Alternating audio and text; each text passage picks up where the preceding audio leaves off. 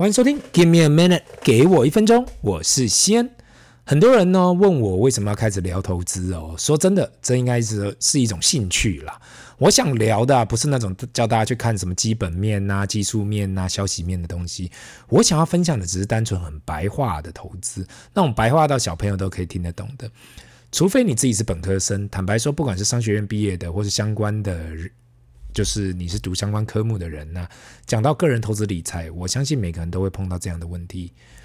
有时候我看着小朋友的小学课本哦，我在那里翻啊翻啊，那也看了很多所谓实验教育所提倡的嘛，要学三个语言：中文啊、英文跟电脑语言。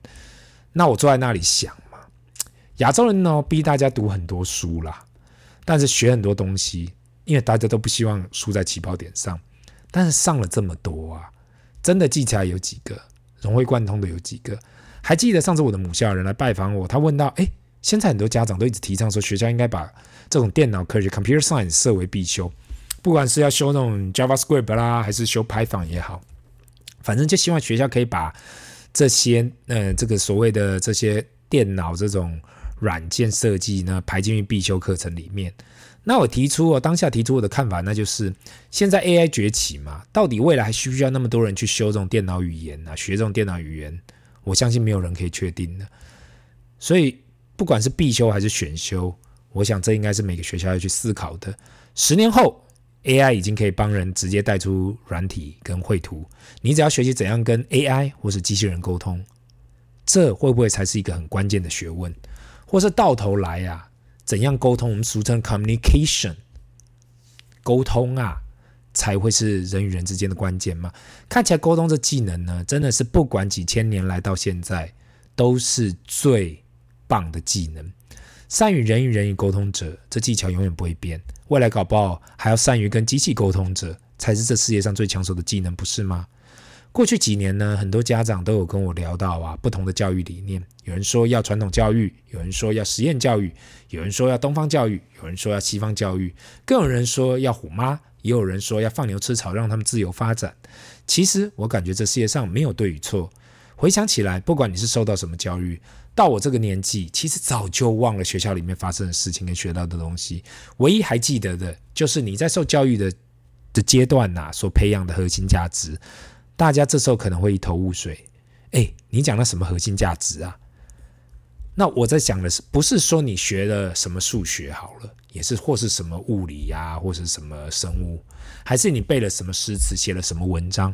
到头来，我自己觉得最有价值的东西啊，我现在想啊，就是培养你解决问题的能力跟你的自信心。如果你好好的思考上学跟教育这件事情呢？你的小朋友，或是你还没有小朋友也好了，就是回想你自己小时候，每天去上学，你学了语言，中文、英文，whatever，去学数学，去学社会、自然科学，反正你想得到的都学了。但是真的出社会的时候，我没有一整天用到这些学科吗？可能我到了一个年纪才发现，原来出社会真的每天用到的是人与人之间怎样相处，工作跟人生碰到了问题怎样去处理，怎样从自己的手上找出资源，如何谈恋爱跟结婚，或是你选择不谈恋爱不结婚也可以，如何去处理手上的财务，怎样去处理自己的情绪，这些东西从来没有在课本或是教室里面看到。既然我们要相信，我们读了一辈子的书，出了社会。马上好像我们对这些东西就会马上上手，马上知道。讲到这里，我才想到昨天早上还跟人聊到啊，不管是人走了歪路，跑去做非法的事情也好，或是像是上一次台大经济系学生会选举那样的屁孩，以为自己开的玩笑很好笑。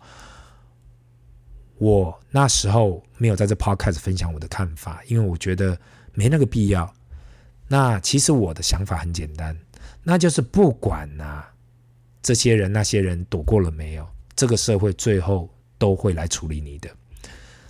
大家呢，对于台大经济系学生会这次选举这件事情不熟悉的人啊，那就是有一组候选人写的证件都是一些歧视人的提案嘛。读了当下，也许我们不可能当真，也许会觉得愤怒，就是一堆屁孩以为自己很幽默。如果对这件事情不熟悉的人，可以自行去 Google 台大经济系选举。那会有很多 link 告诉你到底发生什么事情。当然，有一些台大毕业的学长姐说，未来工在工作上和公司上要封杀这些学生。我看到有人提到，这些人呐、候选人是美国籍的，根本不怕。更有人跟我提到说，这些台湾获得最多资源的学生嘛，台大学生嘛，怎么会是这样？那未来台湾怎么办？我想大家都太多虑了。坦白说啊，不管你是什么，我的想法就是，除非你能靠爸靠妈一辈子帮你擦屁股，不然这个社会未来就是会处理你。不管你在哪个国家都一样，最后自己都需要对自己负责。我一开始刚开始忘了提嘛，责任感也是一个很重要的特质。不管你选择做任何事，不管你被交付任何工作，其实最后被赋予重任的都是那个最被信任、可交付责任给他的人。这是学校书本里面学不到的东西。如何对自己负责，对团队负责？相信大家在求学跟工作的时候碰到不同的队员，有些人愿意承担责任，有些人却不愿意。这时候大家都看得非常清楚。在这个资讯发达的发达的时代呀、啊，凡走过必留下痕迹。我在这里就不要提任何的名字了。最近也是有接触到，本来是个天之骄子，后来因为犯了一点错，走了歪路，把自己的未来都赔了进去。是的，很多人会说这个社会很健忘，没错，没有人会记得你过去做了什么，但是你永远都会知道，you screwed up。人到了最后还是要去面对自己的过去。如果只是犯了一点点的错，那还好，至少这个社会还愿意原谅你。很多华人的父母总是会说嘛。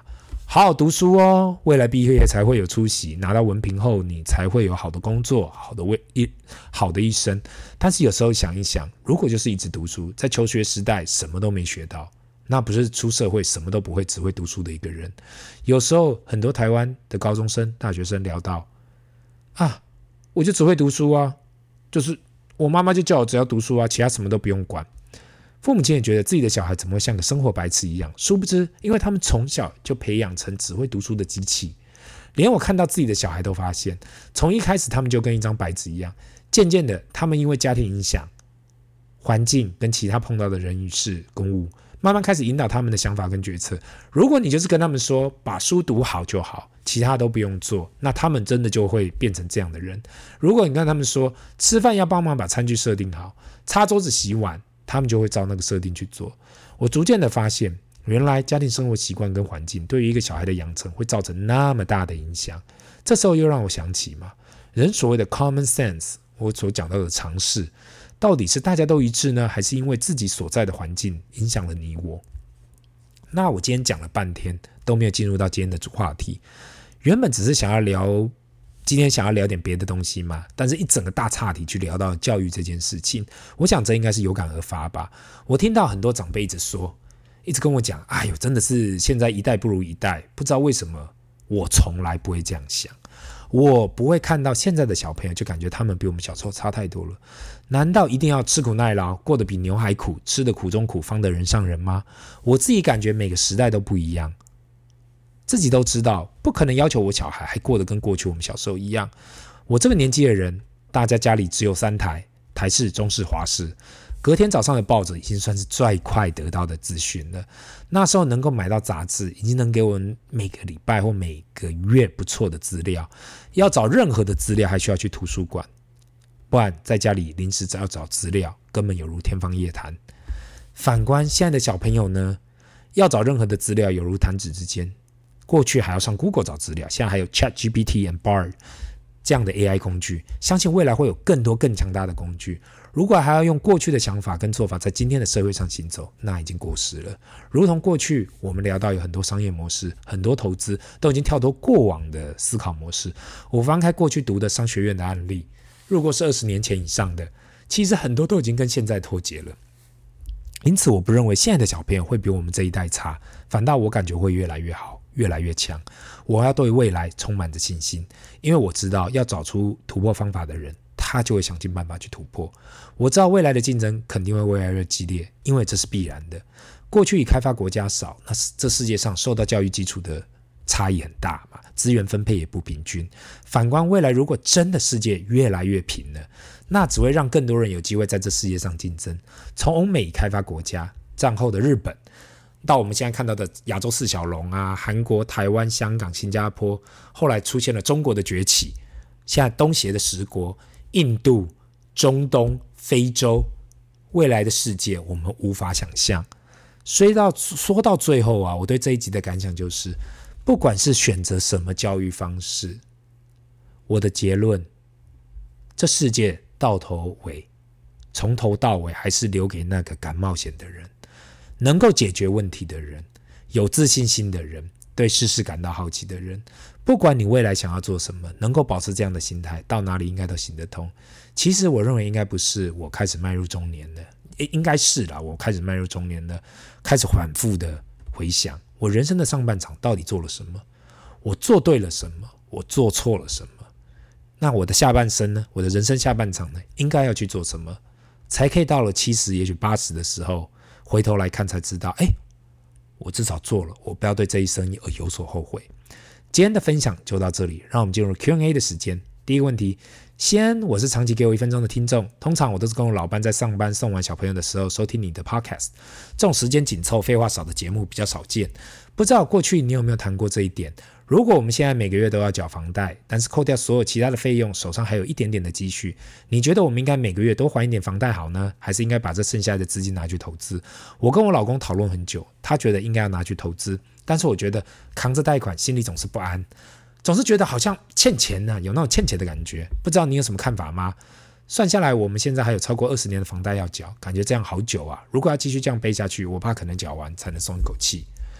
那先谢谢谢这位听众呢。其实这个问题呀、啊，我相信很多家庭都会碰到，那就是到底要提早把房屋贷款还清，还是应该要把多余的积蓄拿去做其他的投资？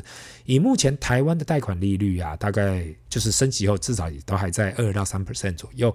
我会觉得目前先把钱拿去做投资比较有利，但是这也是要看每个人的心态。我用一个最简单的方式解释给你听：当你买下你的房子的时候，那个房价跟你的贷款就是固定的。不管未来房价会涨多少，你的贷款还款的金额就是固定的，最多利息升跟降。那我们现在都知道，高额的通货膨胀正在发生中，因此你现在的贷款，我们用最简单的例子，你贷一千万好了，分三十年去付，一个月现在目前大概三万六，本息平均摊还。你好好的想一想，这个月的三万六跟十年后的三万六价值一样吗？当然，还款金额还是一样的，但是我相信你我都知道，十年后的三万六肯定买不到现在三万六可买到的东西。那二十年后呢？肯定更差了。那我们现在确认了这个事实，换个角度去想，如果你现在投资的金额，如果投资得宜，十年的增值肯定超过。那前提当然是要投资的好。这时候你会出现两个情况。一方面，你的房子也增值了；另外一方面，多余的储蓄也增值了。唯一不变的就是每个月要缴出去的贷款。好好的去思考一下这个事情。如果你想通了，我想你应该知道该怎样去做。希望以上的回答有帮助到你。这里是 Give me a minute，给我一分钟。我们下次见，拜。